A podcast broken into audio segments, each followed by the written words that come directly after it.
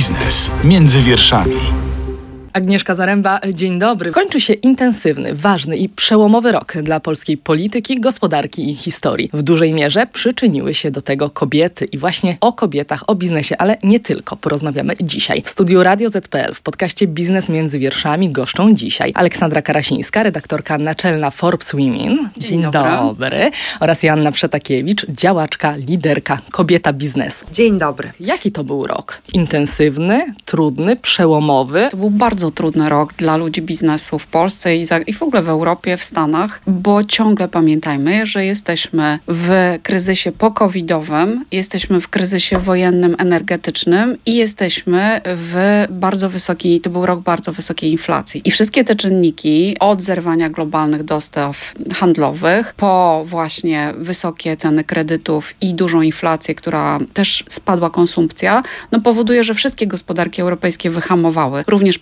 wzrost gospodarczy był bardzo niski. Więc myślę, że trzeba pamiętać, że to był trudny rok gospodarczo, ekonomicznie. No i nie zapominajmy, że cały czas żyjemy w cieniu ogromnego kryzysu klimatycznego. Więc te wszystkie duże problemy, takie globalne powiedziałabym, no były w tym roku obecne. A z drugiej strony myślę, że był to bardzo optymistyczny rok. Nie wiem, czy Jonna się ze mną zgodzisz. Ja się zgadzam w stu procentach i w ogóle świetnie, że powiedziałaś o kryzysie popandemicznym, bo my cały czas zapominamy, że to było raptem trzy lata temu. Zapominamy zapominamy o tym, że straciło, słuchajcie, na świecie pracę 64 miliony kobiet, co przełożyło się na pensje w wysokości 800 miliardów dolarów mniej. W związku z tym wyobraźmy sobie, jak bardzo my jeszcze cierpimy z tego powodu. Potem zdarzyła się wojna w Ukrainie i znowu my poderwałyśmy się i poderwaliśmy się wszyscy do pomocy, ale ja przyznaję, Oli, ale z tego wszystkiego wyszliśmy obronną ręką, bo jednak my mamy tą cechę charakteru wspaniałą, prawda? My mamy mamy tą solidarność. Jak się coś dzieje, to się nie załamujemy, tylko działamy. Padło to słowo klucz, solidarność i ostatni rok to ewidentny dowód na to, że kobiety potrafią się zjednoczyć, e, solidaryzować. Niesamowite, ile akcji zostało stworzonych. Czy możemy to trochę podsumować i zatrzymać się na chwilę? Wszyscy wiedzieli, że te wybory parlamentarne będą bardzo ważne i stąd moim zdaniem taka mobilizacja ludzi, którzy normalnie polityką by się nie zajmowali. Ja na przykład w swojej pracy rzadko się zajmuję polityką, raczej biznesem, raczej gospodarką,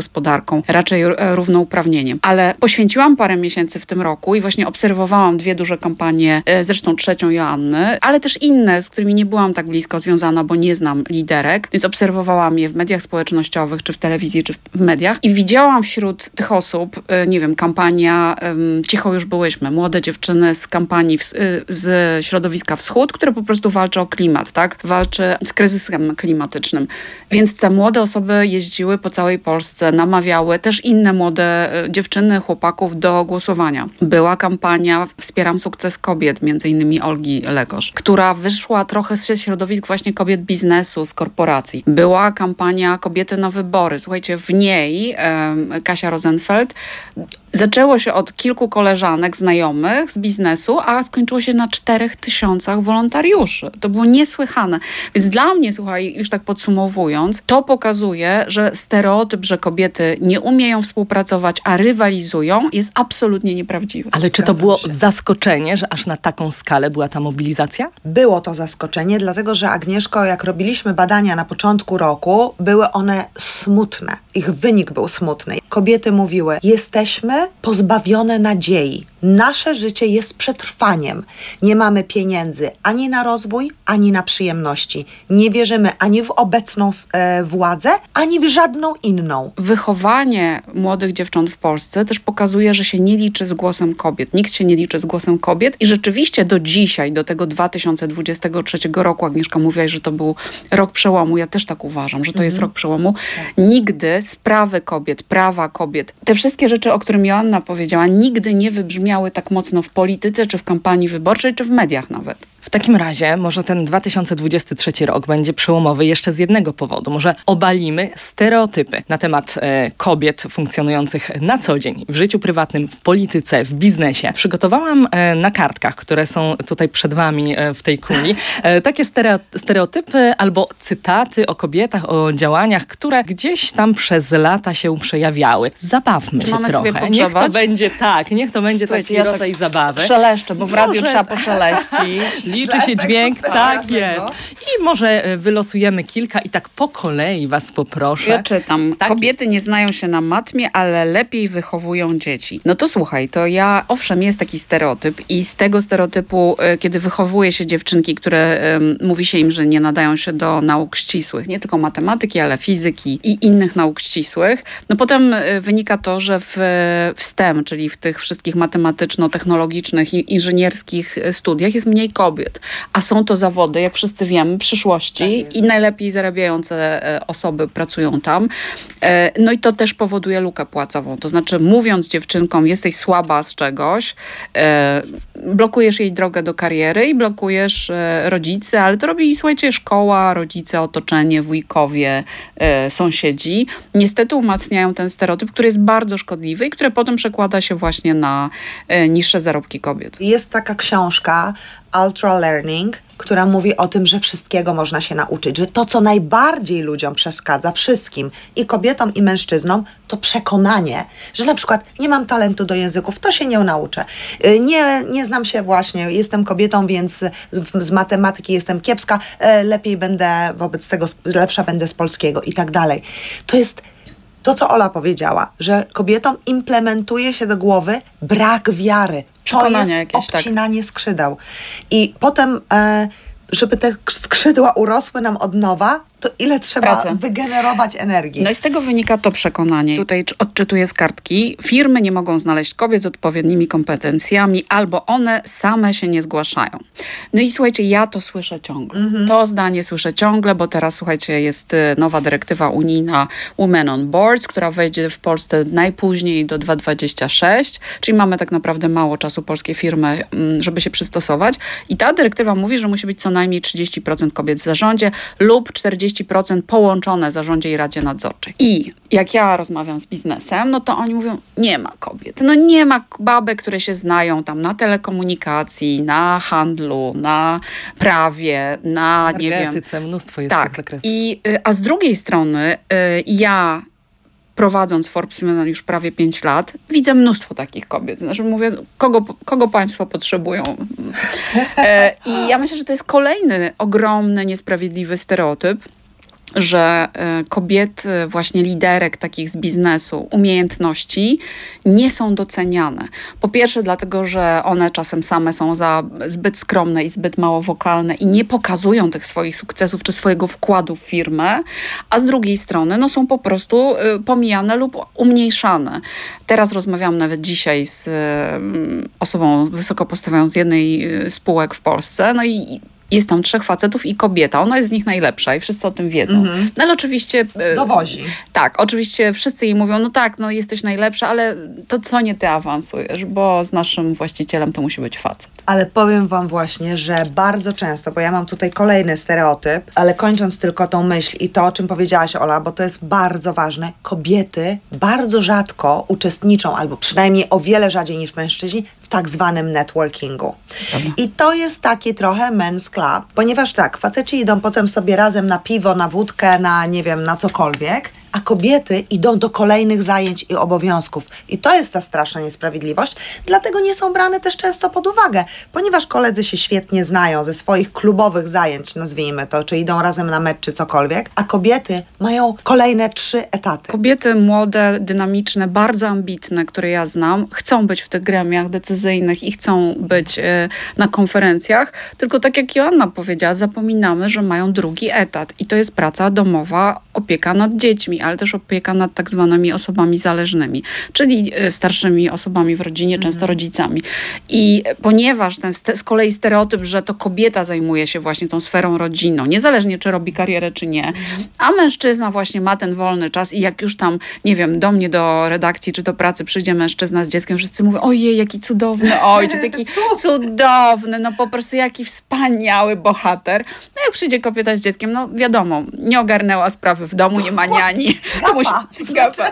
to znaczy, że musiała przyjść do pracy. Więc te podwójne standardy wszędzie są i wiesz, i y, odpowiedzią na to oczywiście jest zachęcanie kobiet, ale przede wszystkim równy podział obowiązków y, i dostępność żłobków i przedszkoli, szczególnie dla kobiet mniej zarabiających, żeby mogły w ogóle iść do pracy. No to jest coś, co To prawda, nas to dobrze. prawda, bo słuchajcie, doba ma 24 godziny, ani minuty mniej. Ale mam tutaj stereotyp, kobiety są gorszymi negocjatorami niż mężczyźni. Kompletna bzdura, bo to, że ktoś nie krzyczy, to nie znaczy, że gorzej negocjuje. Bo wiadomo, że mężczyźni jacy są. Robią to trochę bardziej agresywnie, trochę bardziej stanowczo, ale to nie znaczy, że to jest. Oni robią to stanowczo w sposób czasami bardziej głośny czy spektakularny, nazwijmy to. Natomiast kobiety robią to dużo bardziej inteligentnie. Przepraszam, że to mówię. Sprytnie, dyplomatycznie i na spokojnie. Bo nie o to chodzi, nie jest to, e, nie jest to konkurs, e, Czy kto ma walka? większego. Walka tylko, o władzę. tylko, jest, tylko jest to granie do jednej bramki. Tutaj wchodzą też podwójne standardy. Jeżeli mężczyzna tak właśnie podniesie głos podczas negocjacji, to on jest stanowczy. Nawet tutaj użyłaś tego słowa, ale Kobieta kobieta, histeryczna. od razu jest histeryczką. Słuchajcie, to nawet Taylor Swift powiedziała, dzisiaj ją zacytowałam na Instagramie i mówiła o stereotypach i podwójnych standardach u siebie w branży, w branży muzycznej w USA, że kiedy kobieta domaga się wyższej e, pensji czy szacunku chociażby od mediów, tak, to jest uważana za roszczeniową. Jeżeli mężczyzna robi to samo, domaga się pozycji, dobrego traktowania czy wyższej pensji, to jest twardym negocjatorem. Właśnie. Jedno wzbudza szacunek, drugie wzbudza czasami Agresję. niestety albo politowanie, albo agresję. To prawda, to prawda. I zresztą rozmawiałam z polskimi polityczkami, już tak trochę wracam do tej wcześniejszej dyskusji o kampanii, i one bardzo często mi mówiły, e, że są gorzej, uważają, że są gorzej traktowane w studiach telewizyjnych czy radiowych, szczególnie w takich e, wywiadach na żywo,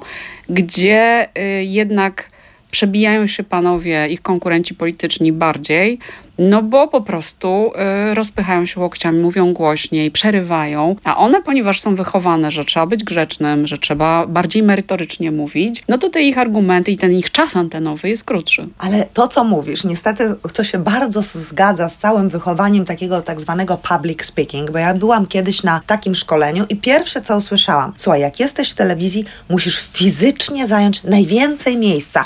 Najlepiej tak, postawisz sobie szklankę szeroko, rozeprzeć się na drugim miejscu i po prostu zepchnąć jak gdyby innych na boczny tor. No i niestety takie są nieubłagane trochę później e, wrażenia, że ktoś, kto właśnie mówi głośniej, tak jak Ola mówi, kto, bar- kto jest większy, no a mężczyźni przeważnie są więksi, zajmuje więcej uwagi. Mamy następny cytat. Tak, trzeba pogodzić się z tym, że nie zawsze podejmujemy dobre decyzje i że czasem po mistrzowsku dajemy ciała. Warto jednak zrozumieć, że porażka to nie przeciwieństwo sukcesu, ale jego element. Tak, że porażka Ariana to nie, to nie tak. przeciwieństwo sukcesu, ale jego element. Ja się zgadzam z tym. Wspaniała rzecz. Nie wiem, czy czytałyście, czy słyszałyście. Sędzia Sądu Najwyższego w Stanach. Ostatnio było graduation jego syna na uczelni. On miał nieprawdopodobne wystąpienie. Przysłał mi to mój syn ze Stanów, a mianowicie, które odbiło się ogromnie szerokim echem na całym świecie, ponieważ on wyszedł na mównicę i powiedział tak: Chłopaki, życzę wam porażek, życzę wam kryzysów, ponieważ nic tak was nie utwardzi, nic tak was nie rozwinie. Więc zgadzam się 100%. Absolutnie Ariana Huffington, e, założycielka Huffington Post, jednej z e, większych teraz mediów już internetowych w Stanach, e, ma rację. Porażki są wpisane w sukces, słuchajcie. Nie ma sukcesu bez, bez porażki. To co, jeszcze po ostatnim cytacie i przechodzimy dalej? Ja dostałam taką karteczkę, wyłowiłam z, z tych wszystkich, które nam przygotowałaś. Opinia, że tak naprawdę to same kobiety rzadziej chcą robić karierę zawodową. Każdy ma prawo o decydowaniu, co woli. To jest trochę tak, jak Natalia de Barbaro nawet mówił u nas ostatnio w gazecie, że trzeba poznać siebie. I oczywiście, jeżeli ktoś chce i ma drive i chce robić biznes, chce robić pieniądze, chce się rozwijać, uczyć, być z ludźmi, poznawać nowe rzeczy, to absolutnie powinien mieć szansę, powinna mieć szansę i powinno się to tylko wspierać i y, ja z wielkim szacunkiem zawsze do takiej postawy podchodzę. Ale jeżeli są kobiety czy mężczyźni, którzy właśnie mówią, ja nie jestem ambitny, nie jestem ambitna, cenię spokój i słuchajcie, to jest rzadkość w dzisiejszym świecie, spokój, w ogóle do, rzadkie dobro. Y, Chcę mieszkać, nie wiem, w Bieszczadach, tam hodować kwiaty. Jeżeli ktoś ma taką możliwość finansową, to czemu nie? Znaczy ja nie chcę narzucać komuś drogi życiowej, więc jeżeli któraś z y, kobiet deklaruje, że jej celem życiowym właśnie jest osiągnięcie jakiegoś balansu życiowego i, i mm, skupianiu się na takiej codzienności, to też widzę w tym wartość. Natomiast nie zgadzam się na takie mówienie, że kobiety nie osiągają sukcesu, bo same tego nie chcą. Bo znam ogromną ilość kobiet, które stara się i, i zderza się z szklanym sufitem, zderza się z przeciwnościami, stereotypami na bardzo, bardzo różnych poziomach. Ale niestety muszę jedno też dodać do tego ważną rzecz i taki apel, chyba od nas obu tutaj, że kobiety same sobie umniejszają strasznie. Są w tym mistrzyniami, słuchajcie. Jak ja słyszę od kobiet, które właśnie, tak jak mówisz, dbają o dom, nie, y, nie pracują zawodowo, ponieważ na przykład wychowują dwójkę dzieci w domu, gdzie umówmy się, są to trzy etaty i to pracy fizycznej głównie, oprócz logistyki całej, pracy intelektualnej, odrabiania z dziećmi e, lekcji i mówią o sobie, ja nic nie robię, albo ja jestem niepracująca, ty jesteś ciężko pracująca i ty ogromnie dużo robisz. I właśnie ja na obozie, y, na którym byłyśmy razem, Campus Rafała Polska, tak? Trzaskowskiego, Campus Polska, przyto- przytoczyłam taką historię swojej koleżanki, która również skończyła prawo, również skończyła aplikację radcowską i zdecydowała się, posłuchała teściowej, że jednak najlepiej to wychowywać dzieci i nic nie robić więcej. I w wieku 13 lat jej córka przyszła i powiedziała do niej, mówi, wiesz mamo, taki mamy projekt o rodzicach, wiesz, bo co osiągnęli, dlaczego jestem z nich dumna i tak, o tacie mam bardzo dużo, a o tobie nic. Straszne, jaka straszne. puenta. Słowa mają moc, słowa mają siłę. Teraz, e, jak tak rozmawiamy, przypomniała mi się e, ostatnia konferencja, która była w Sopocie, taki kongres, gdzie zasiadło wiele osób na kierowniczych, zarządzających, prezesowskich stanowiskach. Panowie weszli między sobą w takie przerzucanie piłeczki, właśnie gdy zaczęła się e, rozmowa o tym, jak kobiety się czują w ich towarzystwie i sami zaczęli wyciągać przykłady, w których byli nieświadomi, że stwarzają trudną sytuację kobietom w swoim otoczeniu. I na przykład jeden drugiemu powiedział tak, a jak ostatnim razem przyszedłem w różowej koszuli i powiedziałeś mi, że ubrałem się jak baba, to jak one tam wtedy się poczuły? I to było z jednej strony piękne, że już o tym rozmawiamy i że panowie to odkrywają, ale z drugiej strony, że w ogóle się to dzieje nadal, jak widać na wszelkich szczeblach, to jest e, druga kwestia. No i to jest kwestia języka. Ostatni cytat jeszcze miałyśmy? Kobiety są gorsze w nawiązywaniu kontaktów biznesowych, networkuj jak mężczyzna. To jest dokładnie co a propos tego, o czym mówiłyśmy przed chwilą. Takie hasło to jest przemoc. A dlaczego nie powiemy networku jak kobieta? Bo z jakiej racji kobieta w ogóle ma się zachowywać jak mężczyzna, która jeszcze, tak jak mówiłyśmy wcześniej, jest obarczona tyloma kolejnymi obowiązkami, która nie może sobie pójść na mecze i piwo, co już zresztą mówiłyśmy wcześniej, że jak on idzie na mecz i na piwo, to jest jego prawo, a jak ona idzie z koleżankami, to jest kaprys i, i, i strata czasu. Nie, zga- nie zgadzam się z tym stereotypem, że kobiety nie chcą networkować. Pamiętam parę lat temu byłam na forum ekonomicznym w Karpaczu, wtedy jednym z największych chyba forów ekonomicznych w Polsce i zrobiłam śniadanie Forbes Women i zaprosiłam liderki biznesu. Słuchajcie, ósma rano wszystkie przyszły w pełnym make-upie, przygotowane. No właśnie. Fantastyczny network, przeszczęśliwe, że mogą się poznać. Po prostu wstały godzinę wcześniej i przyszły przed forum ekonomicznym. To znaczy, że bardzo chcą. Moim zdaniem kobiety bardzo chcą networkować, myślę, robią to dobrze. tu wspólnie stworzyć nowe standardy. Tak jak powiedziała Madonna, że ona jest e, nowym rodzajem, nową erą i kimś nowym i to jest ona sama. I ja się z tym zgadzam, bo dzisiaj mamy, słuchajcie, takie kobiety, oczywiście jak Joan Collins, która ma 90 lat. Fantastyczna. Właśnie, to jest rewelacja. Właśnie skończyła objazd po Stanach ze swoją nową Książką, książką. tak. Cher, która ma 77 i daje fantastyczne koncerty. Byłam na tym po prostu wow. Madonna, która jest na twojej okładce, Tak, ma 65. 65 która mówi te niesamowite rzeczy. To jest naprawdę nowa era i my musimy stworzyć te nowe standardy, bo jak właśnie przeczytałam Forbes Women kilka miesięcy temu, Natalia de Barbaro powiedziała właśnie tą genialną rzecz, że gadanie kobietom, że ty wszystko możesz, jesteś twarda, jesteś silna, jest przemocą. I ja się z tym zgadzam, bo kobiety mają zbyt wiele kropek do połączenia. To cały świat ma się teraz nauczyć, Zmienić. I zmienić, jak doprowadzić do tego, żebyśmy wszyscy czuli się dobrze i żebyśmy się wszyscy razem dogadali, bo nigdy nie byliśmy sobie tak bardzo nawzajem potrzebni jak teraz. I tutaj pięknie łączymy ten wątek z przywództwem kobiet i z tego, i z tym, e, do czego też Ola już nawiązała, czyli szklany sufit, a nawet pójdźmy o e, krok dalej, bo jest też coś takiego jak szklany klif. Szklany sufit to jest ten, gdy kobiety no, nie mogą się przebić, za moment o tym powiemy, a szklany klif to już jest takie pojęcie ukute trochę później. Kobieto, damy ci tę władzę, jeżeli przez tak długi czas czas tak się dobijasz na to najwyższe stanowisko, ale Mission właściwie impossible. wtedy, jak już wszystko się Mam przykład. wali. Mam przykład. Theresa May, Wielka Brytania, Brexit, wszystko się wali. E, Wielka Brytania, e, liderzy partii konserwatywnej, w tym Cameron, doprowadzili do Brexitu. Myśleli, że tego nie będzie, ale niestety ups, e, wyszli niechcący z Unii. No i teraz ktoś musi na te negocjacje prowadzić. Te negocjacje idą źle dla Wielkiej Brytanii. Okazuje się, że jest słabsza w tym właśnie tym dialogu z Unią. Bardzo niekorzystne umowy gospodarcze, bardzo niekorzystne umowy, chociażby w czasie pandemii dotyczące szczepionek. No i kto zostaje premierką? No dajmy jakąś panią, no niech ona sobie teraz Nie pokaże. to Tak, no i Teresa May właśnie została postawiona w takiej sytuacji niemożliwej, e, kiedy panowie, którzy doprowadzili do tego e, nieszczęścia i do tego całego bajzlu, no wystawili kobietę, żeby teraz sobie radziła, no i wiadomo, że sobie nie, nie, po, nie poradziła, tym bardziej, że nie miała poparcia większości swojej partii. To jest taki bardzo klasyczny przykład e, szklanego klifu, a drugi, słuchajcie, mam na liście Forbesa e, 100 kobiet, to jest prezeska Twittera, czyli Linda Jacarino. Prezeska Twittera, a dzisiaj X. Kiedy już Elon Musk kupił e, Twitter i przem- przemianował go teraz na X, no i się okazało, że odeszli wszyscy reklamodawcy, że spadł ruch, że odeszły gwiazdy, które robiły ten ruch. No i e, on to kupił na kredyt, więc jeszcze musi spłacać gigantyczne odsetki. Dramat. No i trzeba szukać prezesa, który to ogarnie, ten bajzel. się zwali tą winę. Tak, no. no i właśnie Linda Jacarino, która e, od wielu, wielu lat odnosiła wielkie sukcesy w telewizjach amerykańskich i e, mówi się o niej, słuchajcie, że to jest jedyna osoba, która może uratować Ilona Maska przed sobą samym.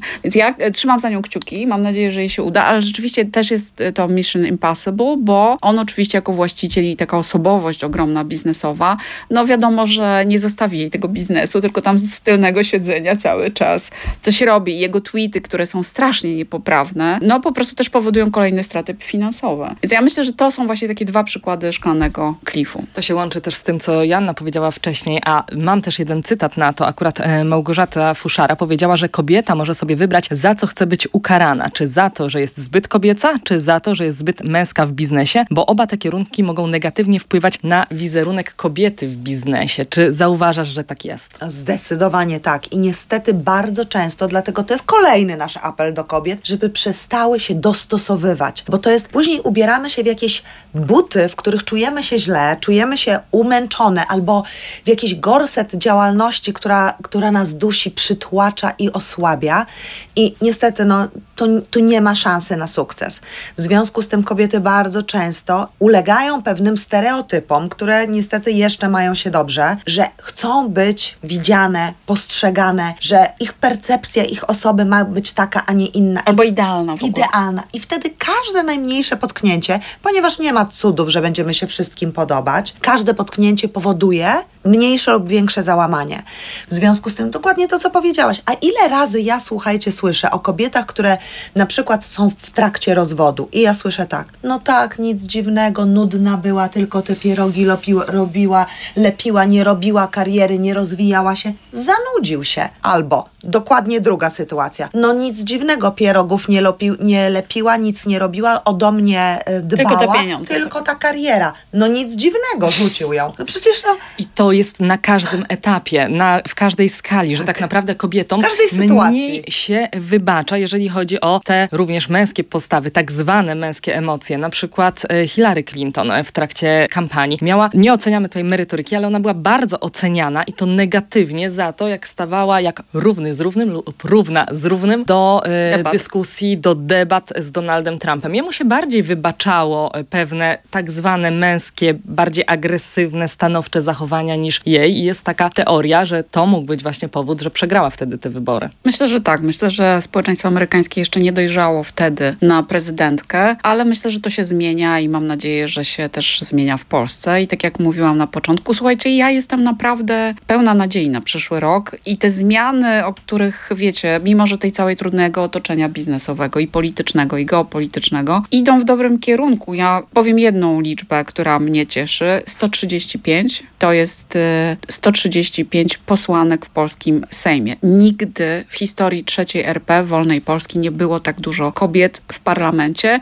które będą miały wpływ na prawo, które będą decydowały o e, naszym życiu. I to jest dobra zmiana. Nigdy nie było tyle kobiet e, w rządzie, to jest prawie 35%. Rząd Donalda Tuska ma najwięcej kobiet w historii też trzeciej RP. Więc oczywiście można na tą szklankę patrzeć w pół pełna, pół pusta. Szkoda, że nie 50, oczywiście, ale jest więcej, jest lepiej. Ogromny krok. Tak, i jak ja widzę w biznesie, słuchajcie, no oczywiście Unia Europejska jest też takim czynnikiem, jak się mówi ładnie po polsku, driverem zmian mm. pozytywnych, bo te dyrektywy właśnie work-life balance czy e, women on boards wprowadzają standard, który musi być dowieziony, musi być spełniony, żeby firma na przykład weszła na giełdę albo żeby mogła w ogóle e, raportować różne rzeczy, żeby dostała kredyt na przykład. Więc e, absolutnie nowe standardy są wprowadzane wprowadzane. Szkoda, że tak powoli. Mam nadzieję, że teraz szybciej to pójdzie w Polsce. Obecnie około 30% kobiet zasiada w zarządach spółek publicznych w Unii Europejskiej. W Polsce sytuacja ta wygląda znacznie gorzej, gorzej. bo jedynie nieco ponad 17% pań zarządza dużymi firmami. Na 140 spółek giełdowych tylko 3 kobiety pełnią funkcję prezesek. W dodatku bardzo wolno rośnie ich udział w zarządach. Jak to zmienić? Jest dużo inicjatyw, które kobiety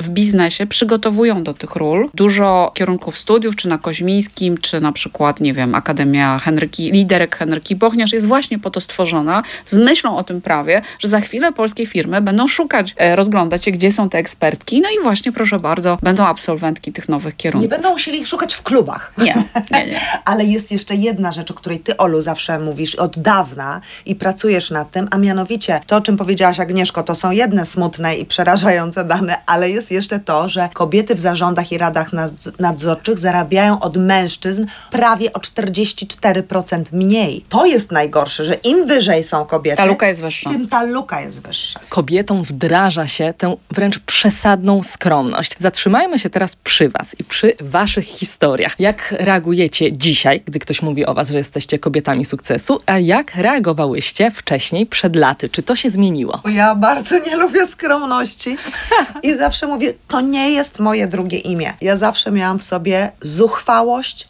i śmiałość. Po prostu to miałam i to tylko rośnie u mnie z wiekiem i na pewno będzie zawsze rosnąć. Zastanawiam, no co to będzie, za, jak będę miała 70 albo 80 lat. Ja powiem Wam szczerze, patrzę na swoje koleżanki. Niektóre z nich ma, skończyły już 70 lat, dopiero, a właśnie nie już, a dopiero. I ja widzę, jak one rosną, one lśnią, one wcale nie są przezroczyste. Odwrotnie. Ja zresztą okułam kiedyś takie powiedzenie, że kobieta z wiekiem nie staje się przezroczysta, tylko bardziej wyrazista. wyrazista. I ja w to wierzę. I skromność przesadna tym bardziej, tak zwana polska skromność, czyli usiądź sobie w ostatnim rzędzie i poczekaj, aż cię poproszą do pierwszego.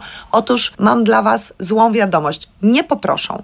Same musicie Nie działa. Usiąść. To jest nawet takie polskie, stare polskie powiedzenie. Sieć w kącie, znajdą cię. No nie, znaj nie znajdą, nie znajdą. To jest przereklamowane, no, nie te czasy. tych kobiet nie mogą znaleźć, Nie mogą znaleźć. Wiesz co, u mnie to jest trochę tak, że y, chyba taka typowa historia, że może mniej wierzyłam kiedyś w siebie i to z wiekiem i z doświadczeniem przyszła większa pewność siebie i gdzieś tam pewnie w mojej drodze zawodowej były takie momenty, że ja się chowałam z jakiegoś lidera i dużo pracowałam, ale nie pokazywałam tego tego i nie mówiłam dostatecznie o swoich osiągnięciach i wiem, że to był błąd, a na pewno może nie błąd, co zła strategia pewnie wszystko e, szybciej by w moim życiu się wydarzyło albo łatwiej, gdybym tego nie robiła, ale też jakoś tego nie rozpamiętuję. A z drugiej strony wiem, że ja po prostu dostałam też, co pasuje do tych stereotypów, wiecie, do tego, że dziewczynki są umniejszane czy uczone bycia skromnymi. Ja na przykład mam taką rodzinę, która bardzo we mnie wierzyła i e, nie czułam, w odróżnieniu od moich koleżanek, takich barier, żeby na przykład występować publicznie, bo nie wiem, moi rodzice czy dziadkowie, jak ja tam deklamowałam jakieś wierszyki na jakiejś akademii, to byli wszyscy zachwyceni. Cokolwiek ja zrobiłam, to było idealnie, pięknie. E, moja prababcia mówiła, ty perło brylantowa do mnie. I wiecie, o, wiecie więc miałam takie wsparcie i to poczucie własnej wartości od dziecka.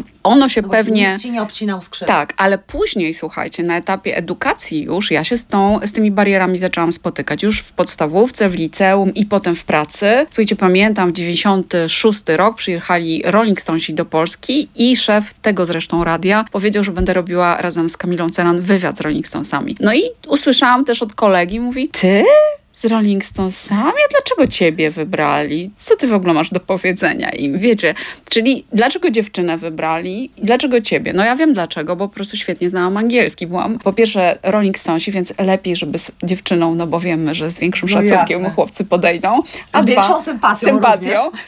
Ale spotkałam się z tym i wiecie, że mnie to zabolało wtedy. Pamiętam to do dzisiaj. Jeżeli to, to do dzisiaj pamiętam, to było w 96 roku i tak straciłam wiarę właśnie, może rzeczywiście się nie nadaje, może za mało wiem o muzyce. O nie, Wiecie. protestujemy tutaj, bo właśnie takie sytuacje powodują w kobiecie wzrasta syndrom oszustki. Zadałam to pytanie właśnie, jak reagujecie, jak jest dzisiaj, czy przeszłyście jakąś drogę? Fajnie, że mamy tutaj dwa takie skrajne przypadki, ale mm, niedawno, akurat to było w zeszłym roku, prowadziłam taką debatę na Stadionie Narodowym, która miała być zatytułowana Kobiety sukcesu. Ja się nie zastanawiałam, czy to są kobiety sukcesu, które zapraszałam do tej debaty. Stwierdziłam, że są, więc je e, zapraszałam. Były to kobiety naprawdę na bardzo wysokich biznesowych e, stanowiskach z rynku kapitałowego i byłam zmuszona finalnie zmienić tytuł debaty na kobiety XXI wieku, bo one odpowiadały, że jak się poczują, jak będą, jak w swoim środowisku, też tym Że męskim, będą mogły powiedzieć, że są kobietami sukcesu, to przyjdą inaczej w tej debacie nie mogą wziąć udziału. I Matko. tak bardzo zależało mi, e, żeby przeprowadzić tę e, dyskusję. Organizatorzy też byli na to otwarci, więc zmieniliśmy tytuł tej debaty, ale By to nie nie czuły się przytłoczone, tak? Onieśmielone. ale słuchajcie, to nie rozwiązuje problemu i właśnie tego pro,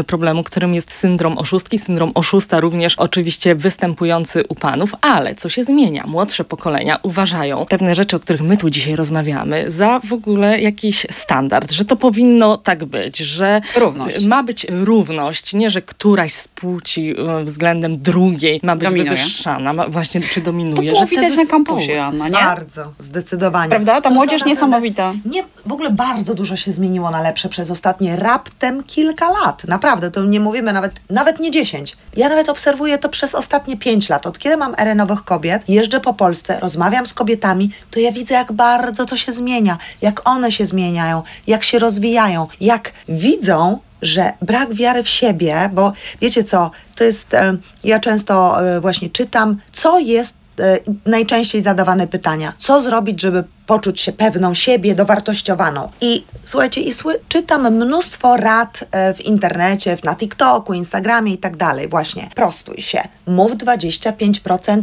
głośniej, ale 25% wolniej. Patrz w oczy, uśmiechaj się. No i oczywiście dress to impress, czyli ubierz się tak powerful i tak dalej. A ja mówię, zaraz, zaraz, może zaczniemy w ogóle od początku, od szacunku do samej siebie, od lubienia samej siebie, wtedy zaczynasz rozkwitać. I zacznijmy od tego, czy skąd masz tą sukienkę? Czy ktoś ci ją dał z, ze złymi in, intencjami i musiałaś o nią prosić? Czy może sama ją sobie kupiłaś, a może dostałaś dlatego, że ci się ona po prostu należy, bo jest twoja. To jest ten cały power. To tak jak Coco Chanel mówiła, nie ma gorzej ubranej kobiety niż w mnie pewność. Nieważne jak drogą ma sukienkę. Super, nie znałam tego cytatu. Czy w związku z tym, że teraz zmieniają się te standardy, to wpłynie to także na styl zarządzania, wracając do tych wątków biznesowych, bo osoby zarządzające i prezeski, i prezesi będą się musieli dostosować do zarządzania zespołami, które uważają, że halo, halo, ta równość to jest taki standard, że my już o niej nie dyskutujemy. Jak to się zmieni w biznesie? Wiesz co, to się już dzieje i to jest bardzo ciekawy temat. Ja mam nadzieję, że kiedyś o tym napiszemy, bo często to słyszę. O takim, takiej wojnie pokoleń między milenialsami młodszymi a Z, i Zetkami, które już są na rynku pracy, a y, no nie boomersami, ale tymi X-ami, czyli te, to pokolenie też, y, które ma dzisiaj powiedzmy 50, 55 lat, 40 parę lat, które i, i te starsze pokolenia to są menadżerowie, menadżerki, właściciele, właścicielki, a pracownicy bardzo młodzi 20-30 lat. I ten konflikt pokoleń jest bardzo mm, oparty o wartości.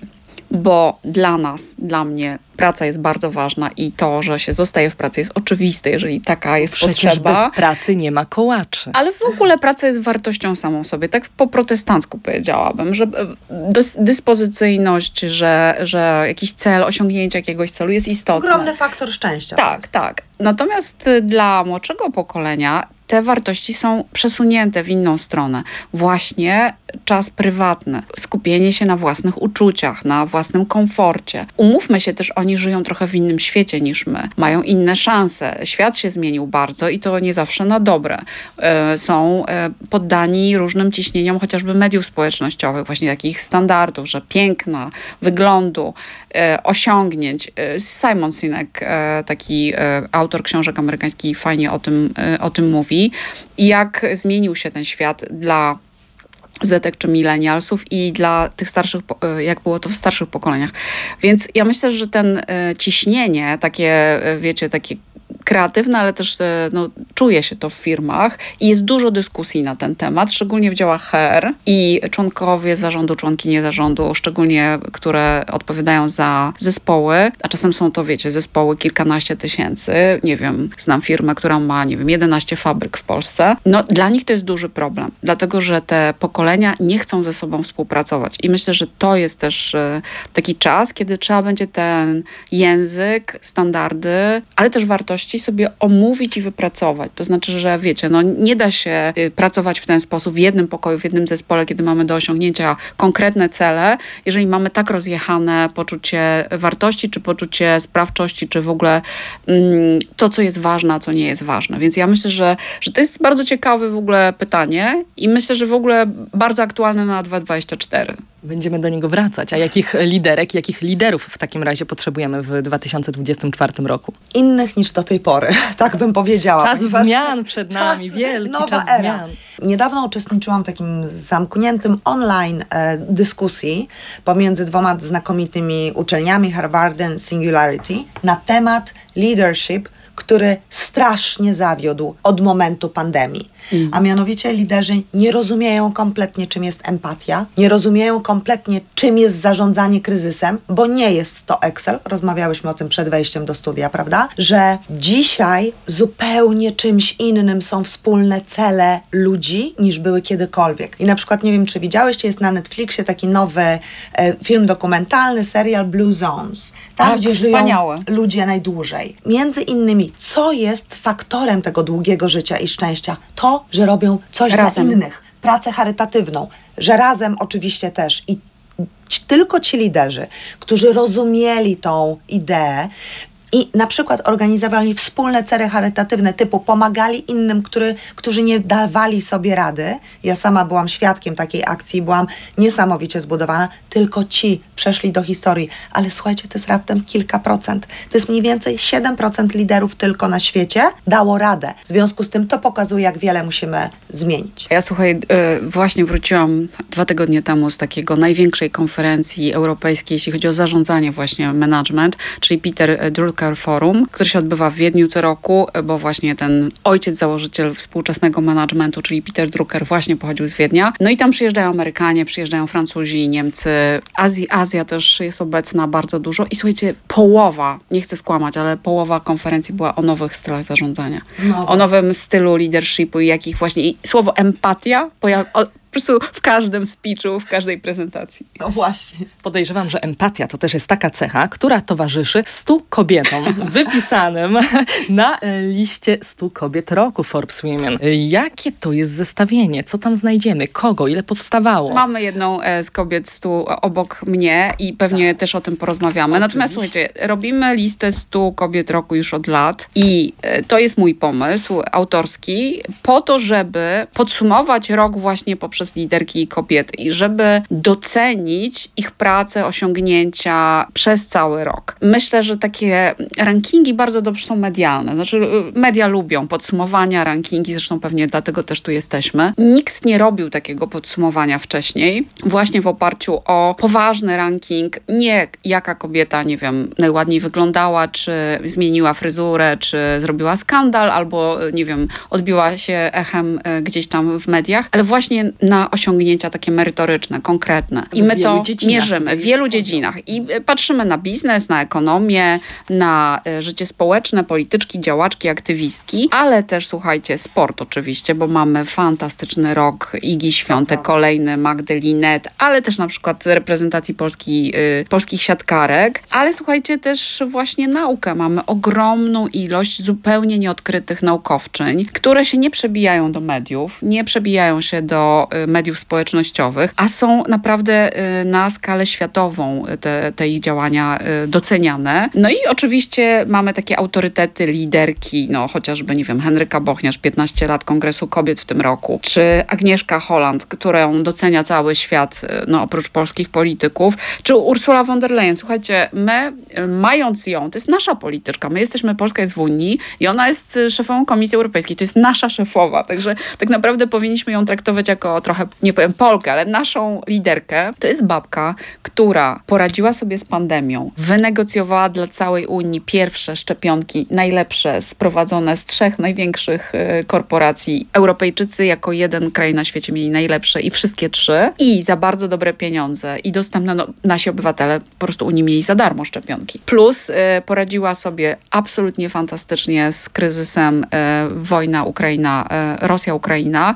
Unia tutaj pokazała y, zwarte szeregi, y, jeden front i do dzisiaj y, ogromna pomoc Unii Europejskiej i Stanów Zjednoczonych właśnie dzięki Ursuli von der Leyen, która jest taką po prostu przywódczynią na trudne czasy, ale też na kryzys ekonomiczny. Ja myślę, że bardzo stanowcza jest wobec Chin. Ostatnio przyjęła taką bardzo, e, e, powiedziałabym, spokój, siła spokoju, czyli bardzo radykalnie, e, tak jak Trump próbował tę wojnę e, celne z Chinami robić i niekoniecznie to Ameryce dobrze wyszło gospodarczo, tak? Von der Leyen nie chce otwartego konfliktu, ale tak jak ty, Jonna, powiedziałaś, robi to sprytnie, nie dąży do konfrontacji, ale jednak stawia granice. Mówi, e, nasz przemysł, nasze rolnictwo, e, nasze, e, no zamożność naszych obywateli też jest dla nas ważne i stawia granice. Także ja bardzo, słuchajcie, polecam von der Leyen w tej liście. No oczywiście artystki, słuchajcie, i to mogłabym długo, ale powiem tylko o wspaniałej Zycie Rudzkiej i, i jej ksią-